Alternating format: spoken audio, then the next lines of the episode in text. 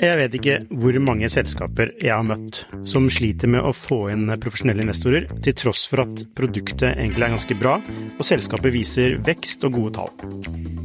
Hvis det er én ting de proffe investorene er på utkikk etter, i tillegg til at du bygger et bra selskap, selvfølgelig, er hvordan du håndterer dine aksjonærer, eller ditt såkalte captable, som det heter på startupsk. Et ødelagt captable setter rett og slett en stopper for selskapsutvikling. Unlisted.ai gjør det mulig for selskaper å håndtere aksje- og opsjonsprogrammer, aksjeeierboken, captable og det meste av rettigheter inn mot aksjene i selskapet på ett sted. Prøv unlisted.ai sin gratisversjon i dag. Hei og velkommen til Skifters podkast. Dagens gjest er Anette Melby. Hun har tidligere vært utviklingsredaktør i Aftenposten, daglig leder i Aftenposten Mobil, og nå er hun associate director og partner i BCG. Hun har tusenvis av følgere på LinkedIn, og er det ett tema som opptar henne mye, så er det hvordan etablerte selskaper skal møte fremtiden. For noen uker siden skrev hun en kronikk på skifter.no, hvor hun oppsummerte hennes læringspunkter fra året som gikk. I dagens episode skal vi gå litt i dybden på dette. Vi vil få en forståelse av hva som kjennetegner selskaper som jobber i riktig retning. Hvorfor er det så viktig å være kundebesatt? Ting som pleide å virke, men som ikke virker lenger. Konnektivitet som en driver for utvikling. Hvordan kan vi kombinere menneske- og maskinkraft? Hva er en lærende organisasjon? Og hvordan drive ledelse i et transformativt selskap? Vi hopper rett i det. De har startet med f.eks. agile prosjekter og eh, agil arbeidsmetodikk. De har startet med kundereiser, eh, med dataplattform og integrasjon av dataplattformer. Eh, men så kommer de til et punkt der eh, So what? Liksom, hvorfor gjør vi dette? Hva er det vi egentlig skal oppnå? Og da, eh, da, tror jeg man er på søken etter, eh, etter, eh, svar på det og forståelse for det. For, for, for, digital transformasjon er kjempevanskelig. Det stiller jo egentlig spørsmål ved alle vedtatte sannheter om hvordan man har drevet til nå.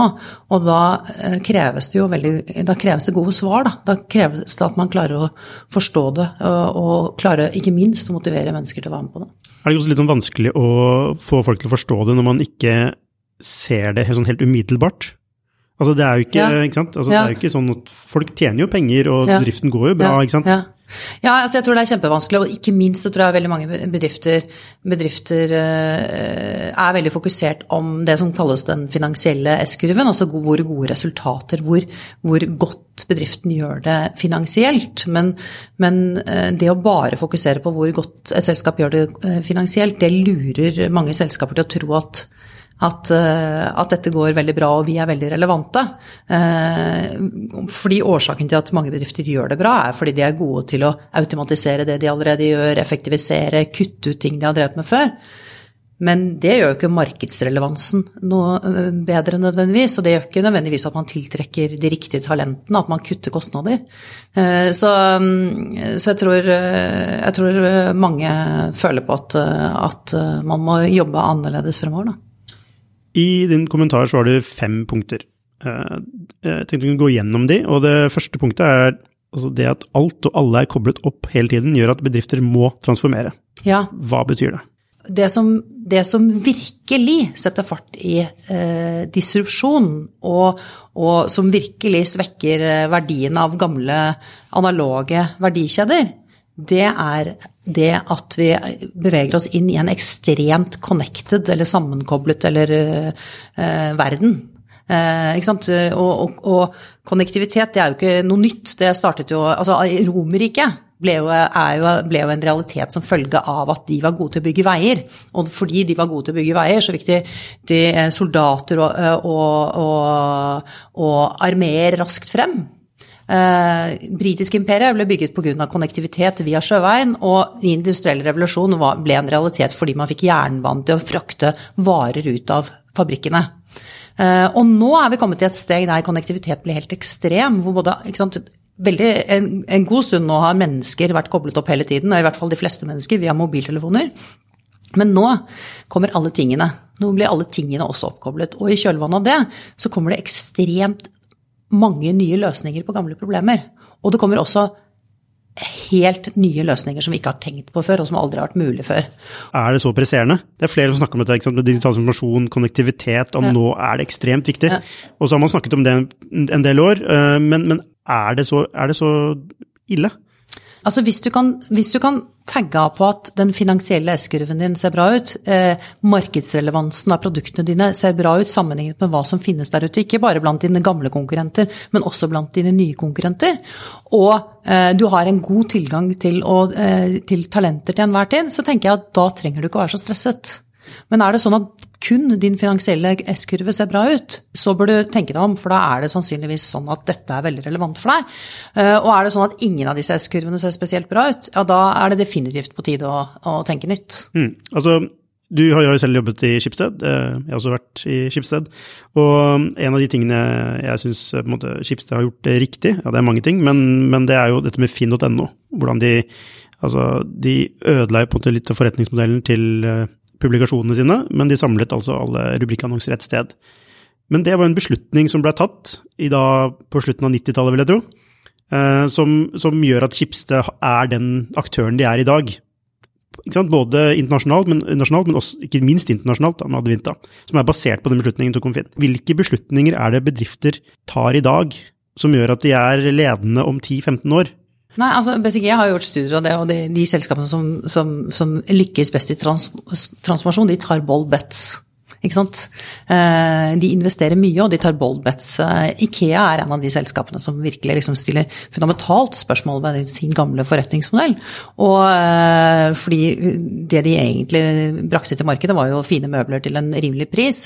Nå ser de at folk vil ha convenience, det skal, ha, det skal være sustainable, det skal de har, nå, nå, nå, tenker de helt nytt om hva er det Ikea skal være, da, og investere ganske mye. Men det er jo litt sånn vanskelig å se for for uh, aksjonærer og de som har altså, finansielt investert penger i selskapene, at det er det riktige å gjøre nå, er egentlig å egentlig bette mot det vi har gjort, på en eller annen måte. Ja, og det, og det, det så man jo også da Skipsted for 17 eller 18 år siden skilte ut finn.no. Da det, den informasjonen gikk ut i markedet, så sank jo aksjekursen som en, altså veldig eh, betydelig. Eh, og så gikk den jo rett i været etter en periode. Og det samme var tilfellet da Netflix gikk fra, fra å være en abonnementstjeneste på, eh, på DVD til å, til å, bli en, gikk ut i markedet og sa at nå skal vi transformeres inn til en strømmetjeneste. Da sank også aksjekursen dramatisk. Eh, og det er jo det er en klassisk transformasjonskostnad. Og så skulle man jo ønske at markedet ble mer vant til at selskapet faktisk må ta den kostnaden. Men det er jo en risiko, så det er ikke noe rart markedet responderer på det. Du, vi snakker oss litt bort her, uh, fordi det vi skulle snakke om nå, jo konnektivitet. Ja. Og hvorfor, altså Du nevnte liksom litt om hvorfor det var viktig, ja, fordi ja. det kobler sammen, og det, det muliggjør nye løsninger. Desto flere elementer som er koblet til, da, et slags sånn økosystem, vil jeg tro. Altså, hva er rådet ditt da til en bedrift? Er det å være mer konnektiv, er det det? Å være åpen for impulser utenfra, åpen for tjen... Altså koble seg på på en eller annen måte, er det det du egentlig prøver å si? Jeg tror, tror løsningen for bedrifter er flere ting. Det ene er, for, er jo å skjønne at, at, de bransjegrensene vi opererte etter, de gir ikke samme mening i et connect når, når, når vi har, står i en så connected verden som vi gjør i dag. Uh, en konsekvens av konnektiviteten er at brukerne forventer ikke bare at din egen kundeverdikjede eller brukerverdikjede er eh, Din egen eh, kundereise er eh, friksjonsfri, men de forventer at hele kundereisen er det også de delene av, av kundereisen som er utenfor din bedrifts grenser. Og det gjør at de smarteste bedriftene nå de jobber utenfor for å ta hele kundeverdikjeden sammen med partnere i økosystemet sitt. Og dermed, når de har gjort det, så blir kostnaden med å forlate dem ganske høy. Og så er det masse fordeler og ulemper med det, og masse dilemmaer ved det, på et mer overordnet plan. Men, men, øh, men det å bare sitte med en enkel, sitte, ha en bedrift som bare leverer på en enkel bit i en stor kundeverdikjede, det blir jo utfordrende over tid hvis du ikke klarer å gjøre deg til en del av et større økosystem. Men er det ikke nettopp det man gjør ved å, ved å fokusere på én viktig del av en, et økosystem? Jo, men det er jo veldig mange som ikke fokuserer på økosystemer. Det er utfordringen. At, at uh, altså, du kan være kjempegod, levere en kjempegod plug-in. Uh, det er jo for, forsikringsselskapet globalt som fokuserer kun på å være en plug-in inni veldig mange ulike økosystem, f.eks. i bilbransjen og i, i, i forhold til boliger osv. Så, uh, så det går helt fint, det. Men, men, de har jo da orientert seg omkring det faktum at, at fremover kommer økosystemforretningsmodeller til å være det bærende? Jeg tror jo mer på at uh, utfordrere vil ta uh, markedsandeler, enn at bedrifter klarer å transformere seg selv uh, vesentlig nok til å beholde sin posisjon på en eller annen måte. Det er min mening. Hva, hva tror du? Jeg tror du vil se begge deler. Så utfordringen er jo at, at det, er det store bettet her er jo er det startupene som vil, for, vil oppnå distribusjon, eller er det de etablerte selskapene som vil oppnå innovasjon? Der, jeg tror at de store selskapene har en kjempeutgangspunkt i sin distribusjon. Eh, så hvis de, hvis de, klarer å rigge seg, og jeg ser jo flere som er gode på det, og som skjønner mer og mer av spillereglene eh, Men det er klart at eh, er du, er du et selskap som har vokst opp i den digitale tidsalder, den connected tidsalder, og har bygd hele forretningsmodellen din fra bunnen rundt det, og du har ikke med deg all leggacyen, så er det enklere hvis du er smart nok til å navigere i det. Altså, en ting er jo altså, forskjellen mellom startups og etablerte, som ja. du nevnte nå. Men, ja. men, selv etablerte er jo en forskjell. Det er en forskjell mellom Google og et eller annet etablert, vanlig analogt selskap, ikke sant? Ja, men jeg, nå tok jeg Google inn i den der uh, nye connectede selskaper, da. Ja, for jeg, mener jo at disse, disse store tech-selskapene er jo gode er jo veldig, altså egentlig veldig gode på innovasjon og, og gode på å utnytte sin distribusjon mm. til å lansere nye produkter. Mm. Google begynte på søkemotor, men i dag er det jo alt, mm. fra mobiltelefon til mm. Eh, browser, altså mm. you name it. Mm. Mens de klassiske analoge, selv som har vokst opp i en analog tid, er jo ikke like, som ikke egentlig er teknologiselskap i bunn, er jo ikke like gode på å utnytte sin distribusjon. En annen ting er jo at den distribusjonen de har, er kanskje ikke relevant med tanke på de nye produktene som de kanskje kunne ha levert. Distribusjon er ikke distribusjon. Det, er, det handler jo om hvem du distribuerer til, og hvilken kundereise du måte, er relevant innenfor? Jeg tror, at, uh, jeg, tror at du, jeg tror ikke du kan sette en strek under svaret der. Jeg tror ikke du kan si at det er bare selskaper som Google som kommer til å vinne frem, og, eh, og at, det at legacy-selskapene ikke klarer å reorientere seg. For jeg tror vi ser allerede en del selskaper som er veldig gode på å navigere og reorientere seg, og velger ganske spissede strategier også. Men, men risikoen er jo de som kommer for sent til selskapet, og det relaterer seg også til flere av punktene i artikkelen at du må på en måte Nå begynner, eh, eh, nå begynner eh, Altså kostnaden ved å være gjennomsnittlig i dag, risikoen ved å være gjennomsnittlig i dag, er mye høyere enn den var for ti år siden. For ti år siden så jeg tror jeg leste at uh, aksjonærverdien til selskaper som var average uh, i, i, for 20 år siden, da, uh, som var average perioden 2000 til 2007, det sank med 15% Aksjonærverdien på selskaper som var average fra 2007 til 2017, falt med 100% Så sant, du er nødt til å skjønne en del helt fundamentale ting for å navigere i det nye landskapet som er connected. Hva, hvilke, hva er det du trenger å skjønne, da? Nei, eh, det er jo det jeg prøver egentlig å skrive litt i den kommentaren, da, så vi kan jo egentlig bare gå gjennom de poengene. Ja. Så kan jeg se om jeg finner okay, på noe altså, mer underveis. ok, en, en, av de tingene du mener, da, er ja. at man må sette kunden i sentrum for alle valg. Ja. Eh, for det sikrer fokus, varer relevans og gjør transformasjonen enklere. Ja. Jeg vet ikke hvor mange selskaper jeg har møtt som sliter med å få inn profesjonelle investorer, til tross for at produktet egentlig er ganske bra, og selskapet viser vekst og gode tall. Hvis det er én ting de proffe investorene er på utkikk etter, i tillegg til at du bygger et bra selskap, selvfølgelig, er hvordan du håndterer dine aksjonærer, eller ditt såkalte captable, som det heter på startupsk. Et ødelagt captable setter rett og slett en stopper for selskapsutvikling. Unlisted.ai gjør det mulig for selskaper å håndtere aksje- og opsjonsprogrammer, aksjeeierboken, captable og det meste av rettigheter inn mot aksjene i selskapet på ett sted. Prøv unlisted.ai sin gratisversjon i dag. Eh, men altså, kunden i sentrum. Er det så enkelt som det? Er ikke, er, er ikke alle selskaper, Har ikke alle selskaper kunder i sentrum, egentlig? Sånn, de, ellers så lever du ikke, hvis de ikke klarer å serve kunder. Nei. Altså, det stemmer ikke. Fordi selskapene som kommer fra en gammel en, en, eh, kommer fra eh, analog tidsalder, da, de, da, de opererte ikke i et connected marked, i et digitalt marked der konkurransen var global. Altså Aftenposten lå i Akersgata, og konkurrentene lå et stenkast unna. Og vi opererte i liksom ikke bare i siloer internt, men siloer mellom altså det, var jo, det var jo ingen økosystemforretningsmodeller på den tiden her. Og de vi sammenlignet oss med, det var jo selskaper som lignet oss selv, som var helt identiske. Poenget er at på den tidsalderen, tid, eh, på det, i den eh, perioden da eh, veldig få endringer skjedde, eh, vi hadde eh, liksom teknologi, Antallet teknologiendringer var få, og det var lang tid mellom de. Så handlet det jo om egentlig å lansere et produkt, og så drive mersalg av det. Og i det øyeblikket du hadde lansert produktet, så flyttet du utviklingsressursen over på noe annet. Eh, den perioden er jo over. Eh, selskaper i dag det, så, så, jeg vil jo si at etablerte selskaper ikke var kundefokusert i det hele tatt. De sa det gjerne at de var det, men de var ikke det. De var produktorienterte. Mens de ekstremt eh, dyktige, eh, beste selskapene globalt, sånn som Amazon f.eks., de er customer obsessed. Og mellom der så ligger det liksom kunde, kanskje kundefokusert og kundesentrisk, og så er det mest ekstreme de som setter kunden i sentrum for absolutt alle valg. Og du okay. kan ikke være litt kundesentrisk. Enten så er du det, eller så er du det ikke. Så du mener man må liksom gå all in?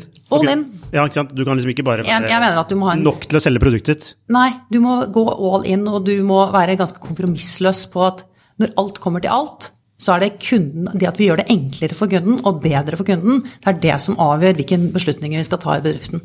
Hva er å være kundebesatt? Ja, altså det, handler jo, det handler jo litt om måten, måten de jobber på, f.eks. Eh, selskaper som jobber i siloer, kan aldri levere gode eh, brukeropplevelser. fordi mellom, eh, det er jo mellom siloene. Eh, eller siloene reflekteres i form av friksjon i produktene. Eh, så du er nødt til å jobbe kryssfunksjonelt. Du er nødt til å ha én en enkelt eh, bilde på kunden, altså en integrert ende-til-ende-infrastruktur som gir ett bilde på kunden.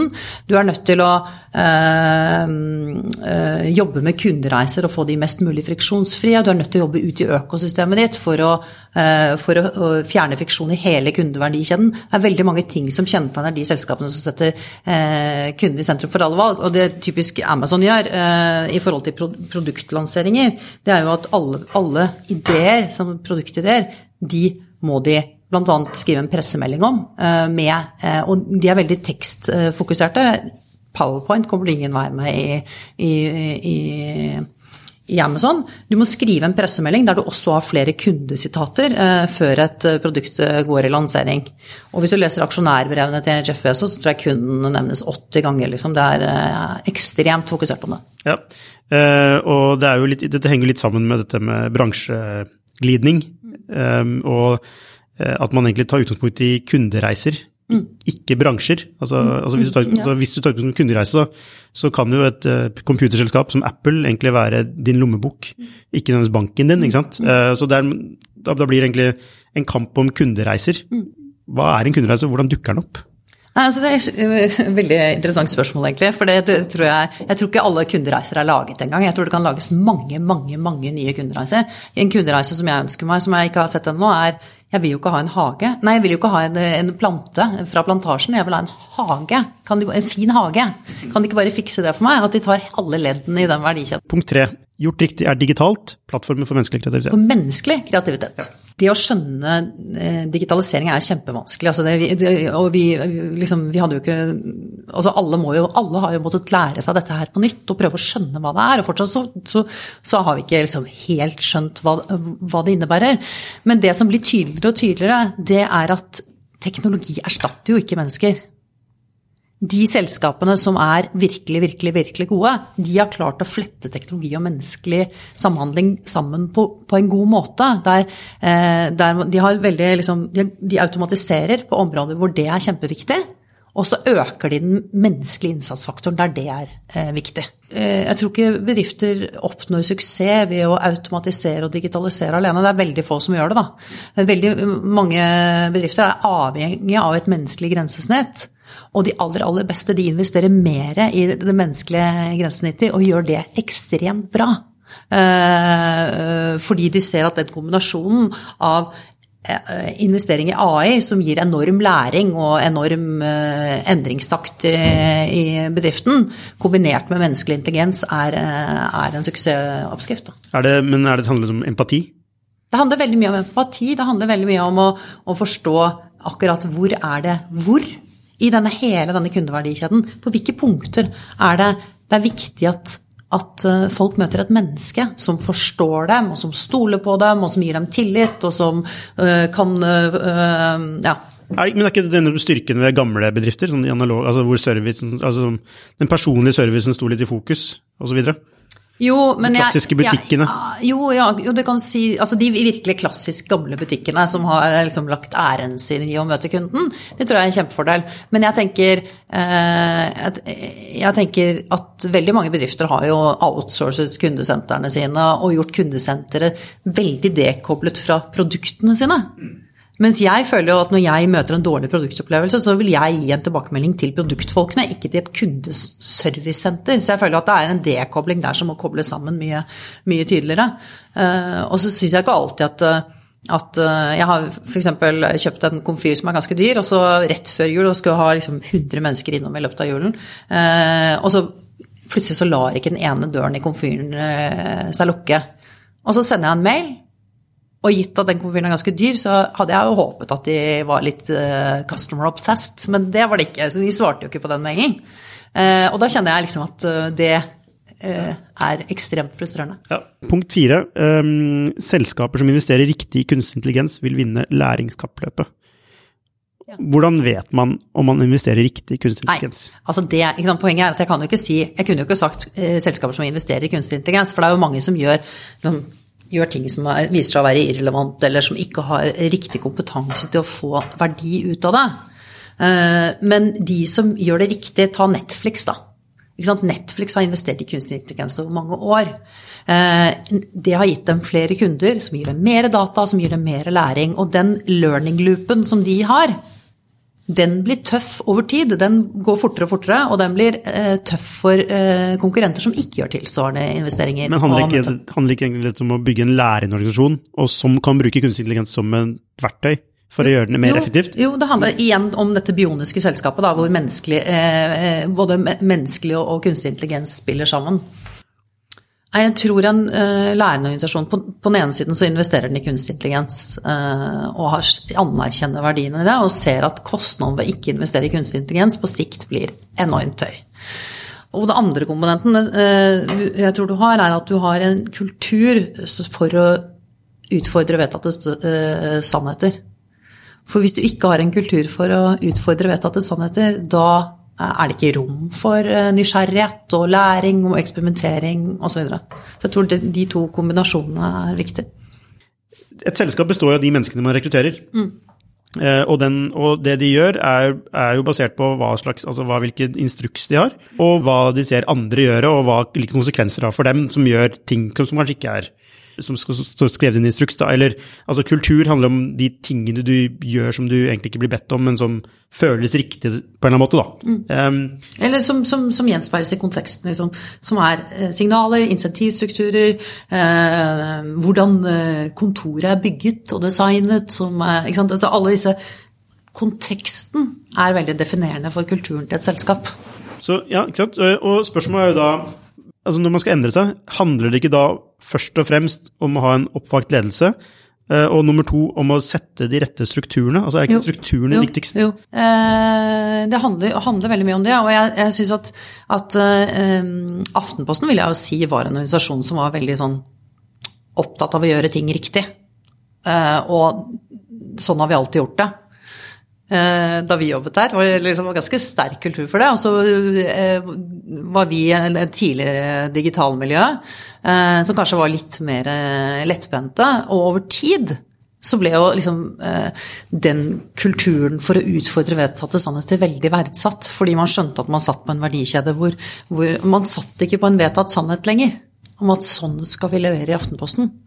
Og, og den, så, så det går, det, dette endrer seg over tid, og det endrer seg med, med, med, med tid og med uh, ulike typer ledere og med uh, bevisstheten til lederne rundt hvordan, hva som definerer kulturen. Da. Ja, og dette er jo, vi, Nå har vi snakket om det til siste punktet, som er altså digital informasjon er et tankesett. Mm. Så det er ikke et prosjekt som utløper. altså det er, det er noe som er kommet for å bli. Og, som, og hvis jeg forstår deg riktig, så handler det om å at man må konstant være i en slags form for bevegelse. Og Problemet mange bedrifter gjør, er at, at uh, istedenfor altså, Hvis du ikke setter kunden i sentrum for alle valg, hva setter du i sentrum? Nei, Jo, da setter ekstra, uh, du setter produktene dine i sentrum for alle valg. Du setter én teknologi, blir veldig opptatt av blockchain eller veldig opptatt av, av, um, av mobil eller, og tenker at dette skal vi bli kjempegode på.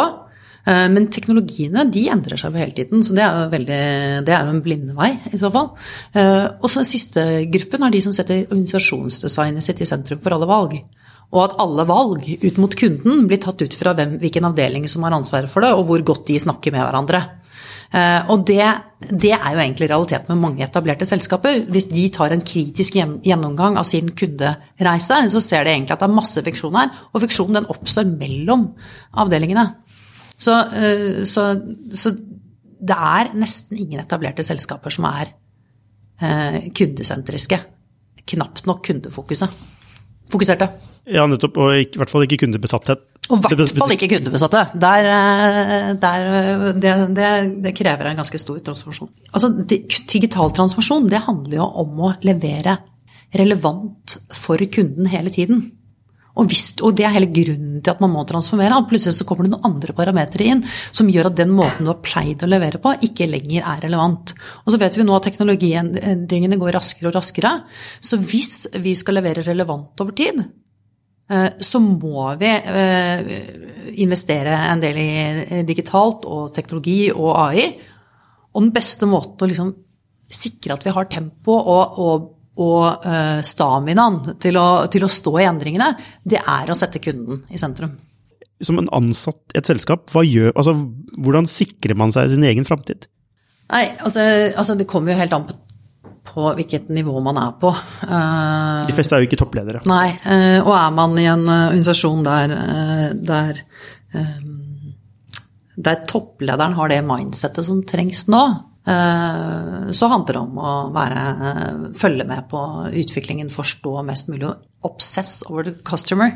Virkelig, skjønne, liksom virkelig få skjønne hva som, kjennetegner eh, kundenes behov og ønsker. Og eh, på den reisen fra å være i hierarkiske organisasjoner som bruker waterfall prosjektmetodikk, til å bli agile, så skal jo ikke stoppe med å være agile. Over tid så skal de bli strategisk agile. Det betyr at de skal Eh, innovere i forkant av at kunden har uttrykt behovene sine. De skal virkelig liksom skjønne hva sånn som, De beste eksponentene for dette er jo typisk, eh, typisk eh, litt Apple. Elon Musk og, og, og, Amazon de innoverer før jeg har klart å uttrykke Jeg har aldri uttrykt til Elon Musk at jeg trenger en, en, en en hyperloop mellom to store byer, eller at jeg trenger en eh, trenger, eh, boring company til, å, til å, å, lage tunneler under byer for å, for å, for å løse logistikkutfordringer. De eh, selskapene er strategisk agile. De innoverer i forkanten av, av kundens behov. De går inn og så identifiserer de nye åpninger i markedet og finner løsninger der før vi har tenkt på at det er et mulighetsrom der en gang. Noen tolker jo dette med kundebesatthet og, og hele tiden stille kundene, altså spørre kundene hva de vil ha. Ja. Um, men du får ikke noe sånne, du får ikke noen transformative svar Nei. tilbake. Nei. Nei, og veldig ofte så er ikke folk er ikke i stand til å sette ord på, eh, på behovene sine. Eh, som ofte, som ofte så vil de bare ha en raskere hest. De, ha, de, de klarte ikke å se for seg at de, det var en bil de hadde behov for. Eh, og sånn er det definitivt nå. Så, så hvis du har teknologikompetansen i bedriften din, og du, og du er, har en kultur for å stille spørsmål ved vedtatte sannheter, og du setter kunden i sentrum for alle valg, så har du et godt utgangspunkt for å klare å bli, over tid bli strategisk agil. Tusen takk, Anette Welby, og lykke til videre med eh, digital transformasjon, for det er vel det du jobber med til daglig? Ja, ja det det. Takk. Veldig gøy å være med.